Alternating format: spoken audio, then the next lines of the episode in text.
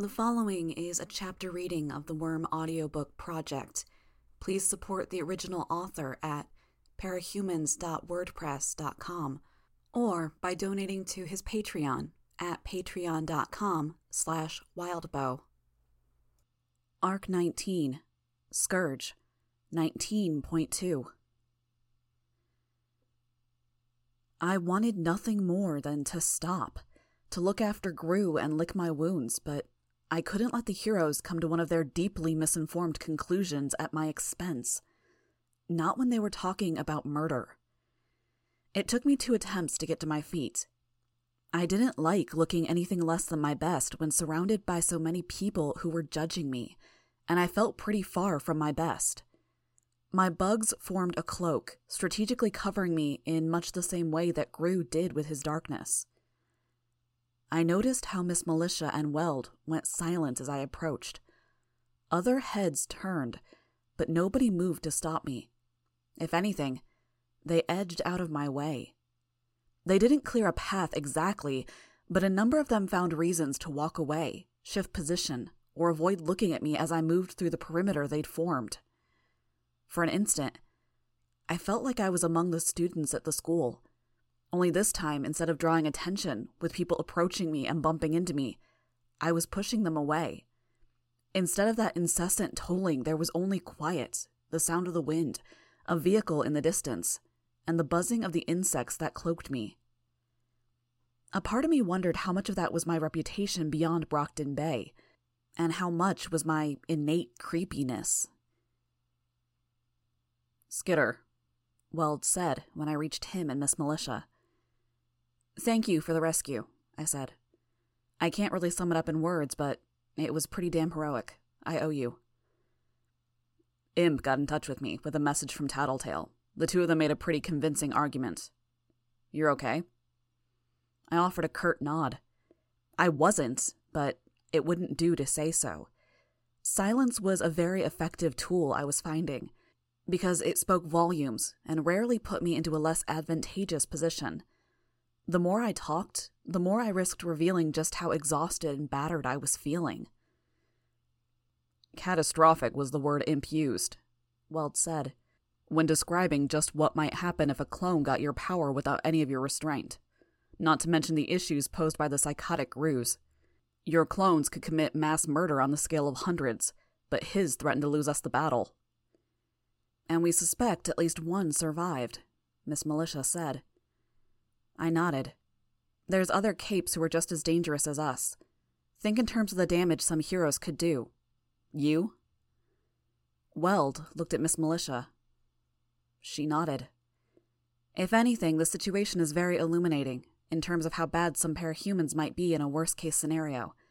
There are some powers that are tame at first glance, but utterly disastrous if left unchecked. I take it I have one of the tame powers? I asked. No, Miss Militia said.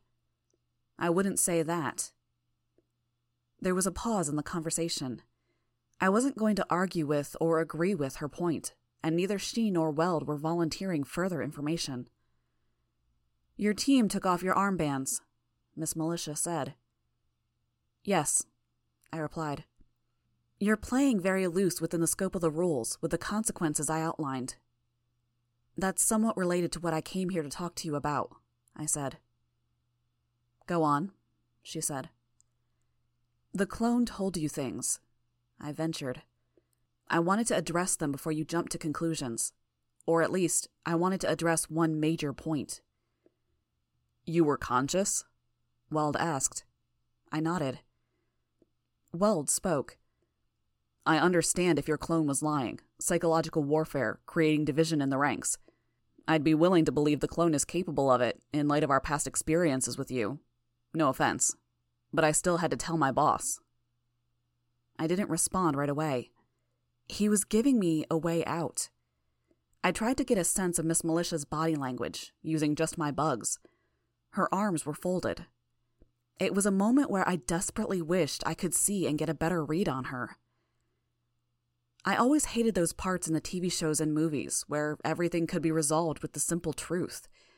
It was why I'd never been able to watch romantic comedies. It grated. The sitcom esque comedic situations which could be resolved if people would only sit down, explain, and listen to one another. The tragedies which could have been prevented with a few simple words. I didn't want this to be one of those tragedies. Thomas Calvert was Coil, I said. I kept my voice low enough that only the two of them would hear. I didn't need to provoke a riot. Beg pardon? Weld asked. Miss Militia's arms unfolded. She hooked her thumbs in her belt, silent. Thomas Calvert got powers, I said the ability to create a parallel reality where he could nudge things to unfold in different ways. He used those powers to make a lot of money with no risk, hired high power mercenaries, and then hired both the travelers and us, the undersiders. Miss Militia shifted position, leaning against a wall with her arms folded. A lot of what you say fits with what we know about Coil, but I'm not seeing where Thomas Calvert comes in. His power meant anyone working under him could operate with less risk. Our plans were that much more likely to work because we got two chances at any time he was able to give us his attention. With that, we took over the city. At that point, he'd exhausted the use of the coil persona, so he staged his own death. He staged the death of those reporters, rigged the whole scene, and set it up so it would play out like it did. And in the end, a body double was set to die in his place. His hired woman gets elected mayor in the aftermath, Piggot loses her job, and Thomas Calvert becomes head of the PRT.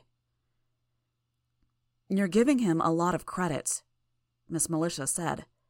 He's spent years rigging this. If you dig, you'll probably be able to find some traces of it. Maybe the reporters who were on the scene only started working at a certain point after he put them in position. Maybe you can follow the money trails. But he set everything up. Think about it. I raised one hand, counted off my points. Through the Undersiders and the Travelers, he would control all illicit activity in Brockton Bay, slowly moving on to the neighboring cities. Through his money, power, and his activity as Coil, he would control local businesses and industry. Most of the construction companies that are rebuilding, all of the areas that are being bulldozed and rebuilt, he owned the land. He owned the businesses. He could do it all at a loss because he was able to get money in other ways. He was prepared to control the government through his puppets, and he controlled the heroes through his newly acquired position in the PRT. All in all, he was set to have an absolute grip over Brockton Bay and all the major aspects of the city. And you murdered him? Miss Militia asked. Your clone was telling the truth. I think, I said, and I had to pause to get my thoughts in order. That this dialogue of ours is going to play out far better if I don't answer that question. Because you murdered him, Weld said. I didn't answer. I'll have to discuss this with the higher ups, Miss Militia said.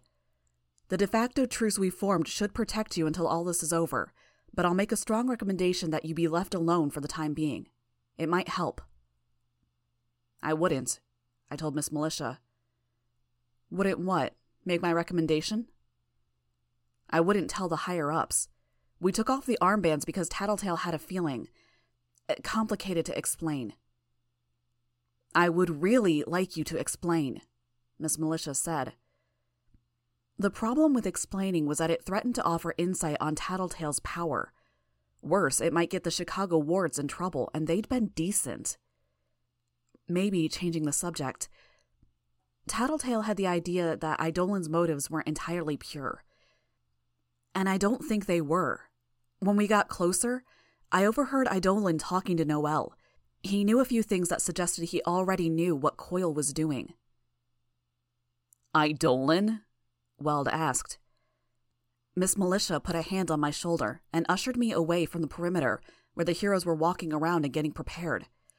I was pretty sure nobody was able to hear, but I didn't object. She leaned close and spoke an order in my ear. Explain. This explanation was having the opposite effect I'd intended. It threatened to get me and the others in deeper trouble. Do you know what Cauldron is? I asked. A rumor, Miss Militia said.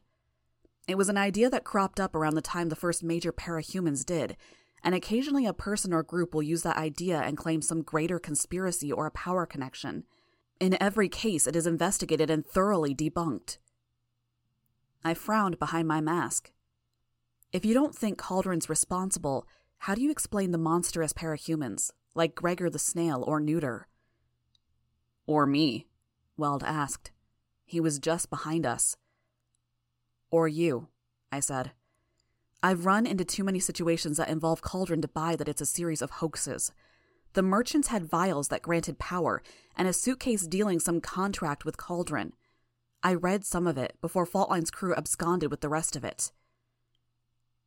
Did you actually see someone drink and gain powers? Miss Militia asked. No. It's a name that acquired enough momentum and prestige that people will occasionally use it to their advantage. Nothing more. Miss Militia said. Then why did Eidolon say that Coil was involved with Cauldron and that Cauldron was responsible for Noelle? I asked. Miss Militia pursed her lips. I don't know. It could be that you're lying. If I was going to lie, I'd pick something more believable. Or you're picking something so unbelievable that it'll take ages to sort through the data. In the meantime, this situation gets resolved and we let you walk away unharmed. I have talked to my team and I've seen your records. You tend to do that.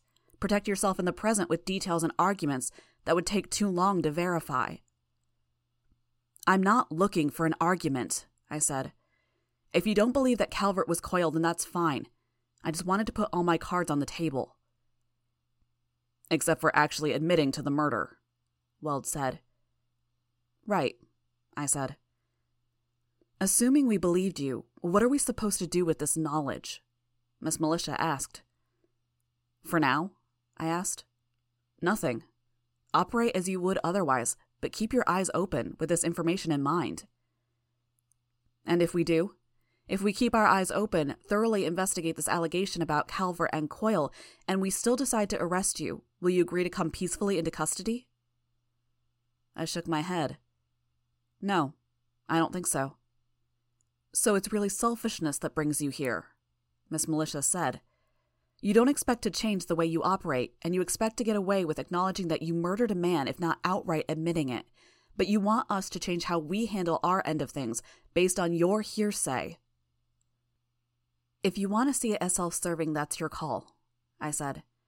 Maybe that's how you work, but I don't have high aspirations now.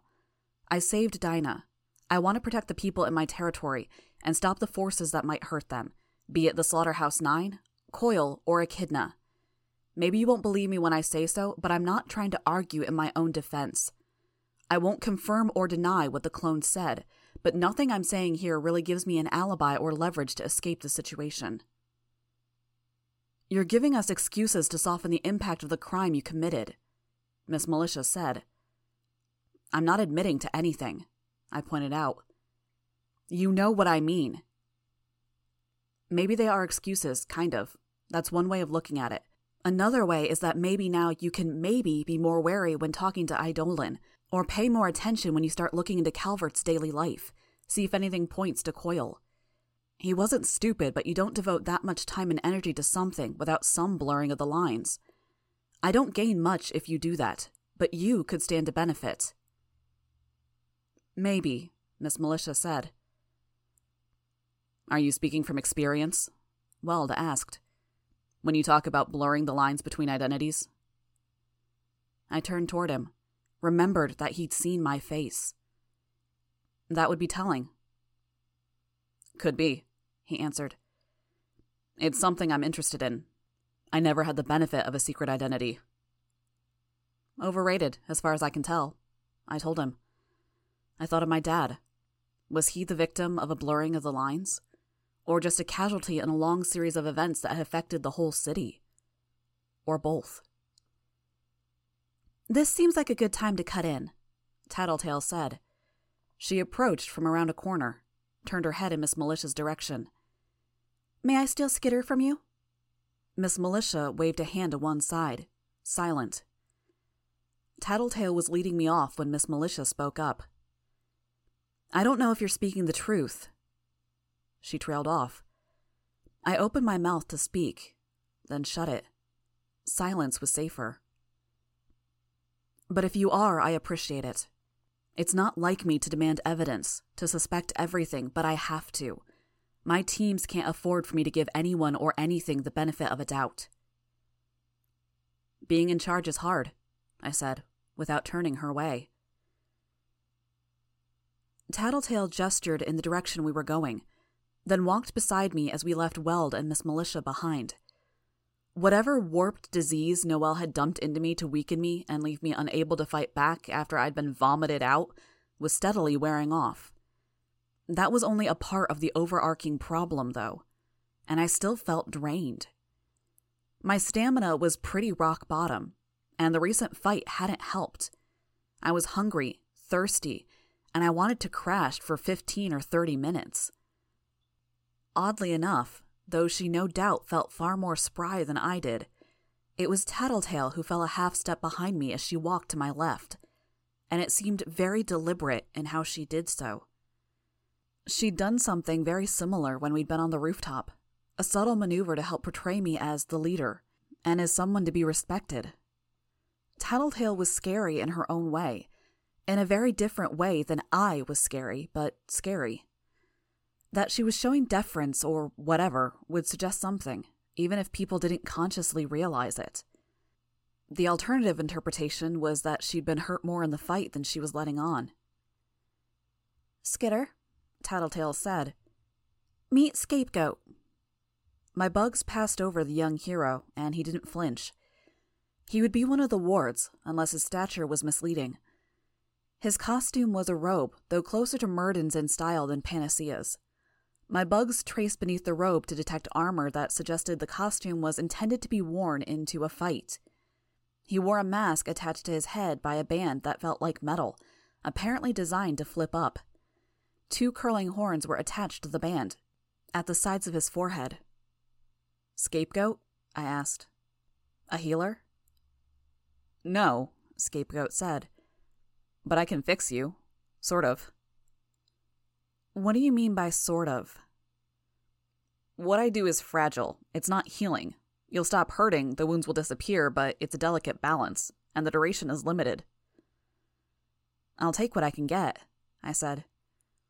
When the durations are expired, unless certain conditions are met, the injuries come back. Sometimes not as bad, sometimes worse, and they're usually slower to heal. What's the duration? I asked.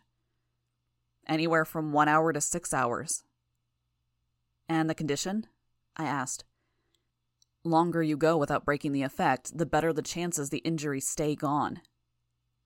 Sit, Tattletale said. I sat. Scapegoat touched my hand. I felt a wave of sensations rushing over me being hot, being cold, vibrations, the feelings of different fabrics and skin contacting mine all at once. The feeling of my costume against my skin became intense, sharp, even overwhelming. I jumped and pulled away. It's okay, Tattletale said. I nodded, gave Scapegoat my hand once again. Tattletale explained. Scapegoat's effect operates on a quantum level. He's digging through parallel realities to find unhurt versions of you, versions that are close enough to who you are right now that everything fits together seamlessly. Except the injuries, I said. Sensations were rippling over me, each simultaneous, and the simple contact of my costume against my skin or the ground under my feet was so intense that it felt electric. Tattletale nodded. Except the injuries. For the time being, he's patching you together with unhurt parts from the versions of Skitter from other realities and other possibilities, and his own body serves as a bridge for that. Is this safe? I asked. I had to grit my teeth as the effect continued to intensify. Relax, Scapegoat said. The more agitated you are, the weaker the effect. Relax. I reached out to my bugs, trying to feel what they felt, see what they saw, hear what they heard, and displace myself from my body. It was a method I'd tried many times before, almost meditative. It doesn't take much for the effect to break, Tattletale said. A heavy impact, a new injury, or a major shock. If that happens, all the injuries come back. Probably worse. I'd planned to comment on how hard it was to relax and distract myself from the sensation when the meaning of Tattletale's words struck me. How the hell am I supposed to fight if I can't get hurt? Play safe and stay within 150 feet of Scapegoat. I frowned. I don't think I can operate like that. I can stop, Scapegoat said. If you're feeling ungrateful. You're barely functional, Tattletale told me, ignoring him. A lot of it's just the way her puke makes you feel sick. It's wearing off. You're saying you'd rather keep going the way you are? Tattletale asked. Ribs, lungs, exhausted, battered. If it means being able to fight without having my hands tied, maybe, I said. And not feeling like this. Scapegoat's process sucked. But you can't fight, not in this shape. It doesn't really matter, Scapegoat said. It's too late to undo it. All at once, the sensations stopped. My entire body seemed to vibrate like a silent tuning fork might in the absence of the sensations. My ears were ringing, and spots swelled behind my eyelids. I opened my eyes, and I still couldn't see. No, it was different. There wasn't a white haze. I wiped the lenses of my mask. The dried bile and blood flaked off, leaving them more or less clear. I blinked a few times, then took a deep breath. I could see, and I could breathe. She's fucking blind? Scapegoat yelped. I looked down at Scapegoat. His costume was all white and gold, his mask an alabaster goat's head fixed to a golden band, his robe white, and the chain around his waist more gold, with a goat's head buckle. He was on his knees on the ground, and the yelling had elicited a coughing fit. Could have sworn I mentioned it, Tattletale said. What's going on? I asked. Oh, he takes on whatever injuries he's removed from others. The eyes you're using right now are essentially a blend of his eyes and the ones he was able to find by paging through alternate skitters. Kind of. Hard to explain. How the fuck am I supposed to operate like this? Scapegoat rasped. He started coughing again. You visit my other teammates, make sure they're shipshape, Tattletale said. Then we accompany you and we create a situation where you can use the offensive effect of your power. Fuck me, Scapegoat said. It's temporary, she said. In a lower voice, she added, And I'm paying you well. A corrupt hero? Or just an enterprising one? I wondered. I was also wondering if Tattletale had the funds for this. She'd just paid off Coil's soldiers, and as far as I knew, she was committing to keeping his enterprises going, but she wouldn't have all of his funds, nor all of his contacts. It came perilously close to emulating Coil's fatal mistake. Other junior heroes were gathering around us as Scapegoat continued coughing and wheezing. The one that caught my eye at first was a girl with a flower motif to her costume, her hair pink and styled in waves like a rose's petals, which was impressive given how she'd probably just gotten out of bed before arriving. Others included a boy in green with a sledgehammer, a guy with plate armor with fins at the sides of his visor, a boy with a candle on his tan costume, and a pair I recognized as Grace and Wanton. Problem, SG? The girl asked. Hate my power. Hate my power. Hate it. Hate it. Scapegoat rasped. Wanton and Grace gave him a hand in standing. He was still making his way to his feet when Grace turned to me. You're blind? she asked. I was, I said. It happened after we parted ways? No, I said. She gave me a funny look. I kept my mouth shut, deciding to let her draw her own conclusions. She looked down at Scapegoat, and I changed the subject. You're okay? No lasting effects from Noelle? Ship shape, she said. I wasn't sure she was telling the truth. Grace looked a little worse for wear. Her hair looked wet, and the fluids that Noelle had been spitting out had congealed into the cracks and folds of her costume, with colors ranging from black to red to bilious yellow. I wasn't sure how she'd looked before, but she looked tired. Was it waking up before sunrise, or had she been affected emotionally? I probably didn't look much better. At least my costume was black and gray. The muck wouldn't stand out. I felt better, though. Enough that I felt almost euphoric. Aches and pains I'd stopped paying attention to long ago were gone. It did a lot to help me disassociate from the images and scenes I'd seen inside Noelle. Tattletale had been right. Maybe working with Scapegoat was necessary.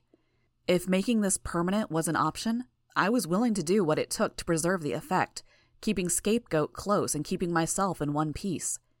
It wasn't something I had a lot of experience in, playing safe. Let's go find the others, I said. I didn't like how Grue was acting when I left him behind. Grace, Wanton, are you coming with? The orders we got stand until we hear different, Grace said. We're supposed to accompany you. Good. Then let's see about getting Bentley and putting him on the dog's back. Tattletale shook her head. Too many impacts with him lumbering around like he does. Either you or he take too heavy a hit, and we're back at where we started. What if we find a containment van and put him in the passenger seat? I asked. The last van didn't fare too well, Tattletale said. We'll use containment foam to keep him safe and in one piece if we have to, I told her. I hope it doesn't come to that. Let's go. I started to move to pick Scapegoat up off the ground, but Tattletale stopped me, putting one hand on my wrist. Treat yourself like you're made of glass, she said. No extreme exertion. Don't get hurt. Don't strain yourself. That's a little extreme, I said. But I didn't touch Scapegoat. It took two people to help Scapegoat to walk. Grace walked on one side of him, Tattletale on the other. When he'd taken on my injuries, had he received a more crippling variation? I was hungry to observe and absorb every tidbit of information I'd been missing. I could see the heroes gathered, all eyes on the wreckage of the building. PRT officers were treading the perimeter, spraying volumes of containment foam onto the rubble.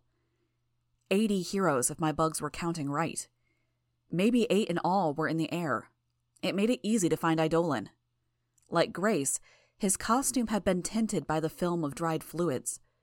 He flew a few stories above the ground, and his cape flapped around him in the strong winds.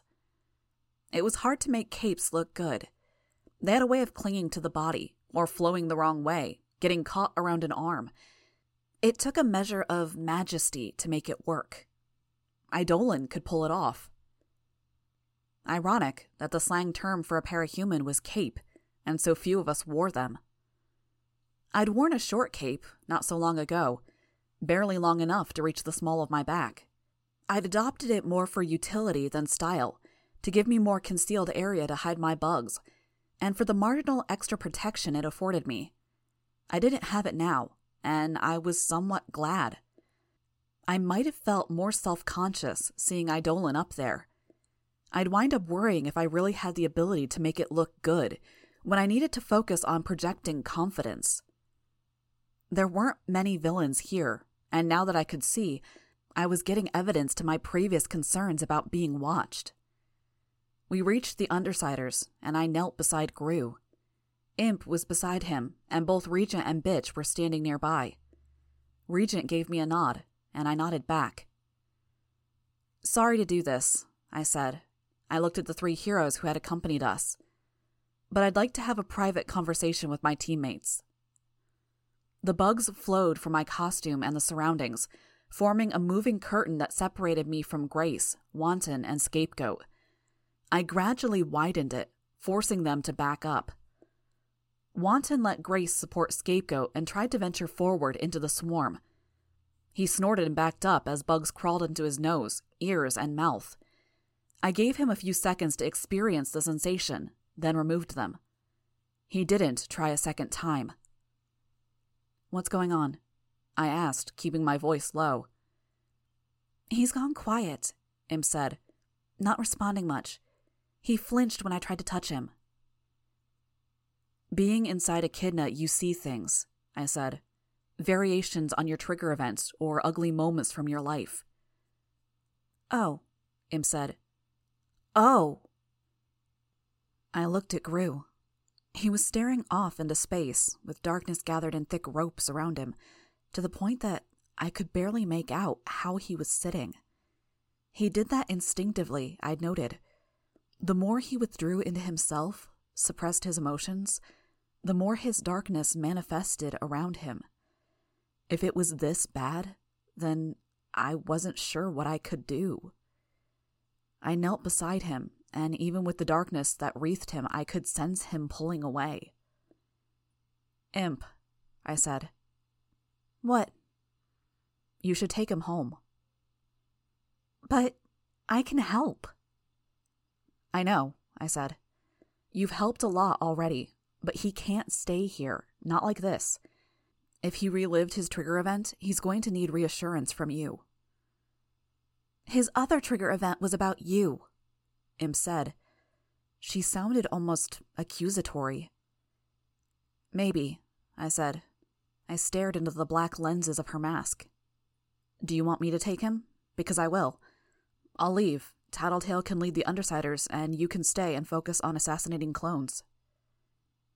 She drew her knife, turned it around in her hands, as if she was considering it. Whatever you do, I told her, make the call fast. If you aren't staying, I want to get moving. I need to collect bugs before the fighting starts up again. She glanced down at Grue. Then she looked at the others. Regent and Rachel were watching us carefully.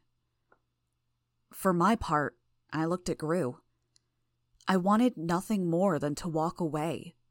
I'd be okay with being partially blind, waiting weeks or months to see if maybe my senses came back, if it meant holding him, helping him through this, giving him whatever support he needed so badly. I could so vividly recall the visions I'd seen of Mannequin and all the people I'd cared about struggling to get to safety.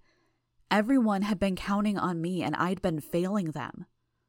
Odd that the recollection was somehow reassuring to me in this brief moment. In the same moment, I turned to Imp, and Imp turned to me. The black lenses of her mask met my yellow ones straight on. You're the leader, she said, and that was answer enough. I reached out and took Grue's hand. He flinched, trying to pull away before I got a firm hold. I managed it anyways, seizing his hand between mine. Grue, I said. I kept my voice firm but quiet. It's Skitter. Taylor. I need you to listen. He didn't budge an inch. I squeezed his hand. Listen, you're going with Aisha, understand? I think I know the kind of thing you saw, what you experienced. But you need to remember the important part, okay? You didn't fail. You did what you wanted to. You saved her, you saved me, and you saved yourself. He tugged, trying to pull his hand away, and I held fast. The darkness was swelling around him. There's only one more part left. Just like you did then, you need to walk away. Leave the scene behind. It's the best thing you can do. You turn your back and you walk away from where all the ugliness happened. Understand? Go with Aisha. You two go home together. I stood and I pulled on his hand at the same time. He resisted. Take her home, I said. This time, when I pulled, he worked to climb to his feet. I took his hand and I placed it firmly in Aisha's. I watched them walk away, hand in hand, and when I couldn't see them with my eyes, I sensed them with my power, followed the movements with the blotchy vision of my bugs. The bugs I'd formed into a barrier drifted in my direction and congregated on me. The younger heroes were a short distance away, and Tattletale was with them. They were watching as reinforcements arrived. Alexandria and Legend had joined Myrddin, Chevalier, and Eidolon. The big guns, we were finally treating this like a Class S threat. When I approached Tattletale, the other Undersiders followed me.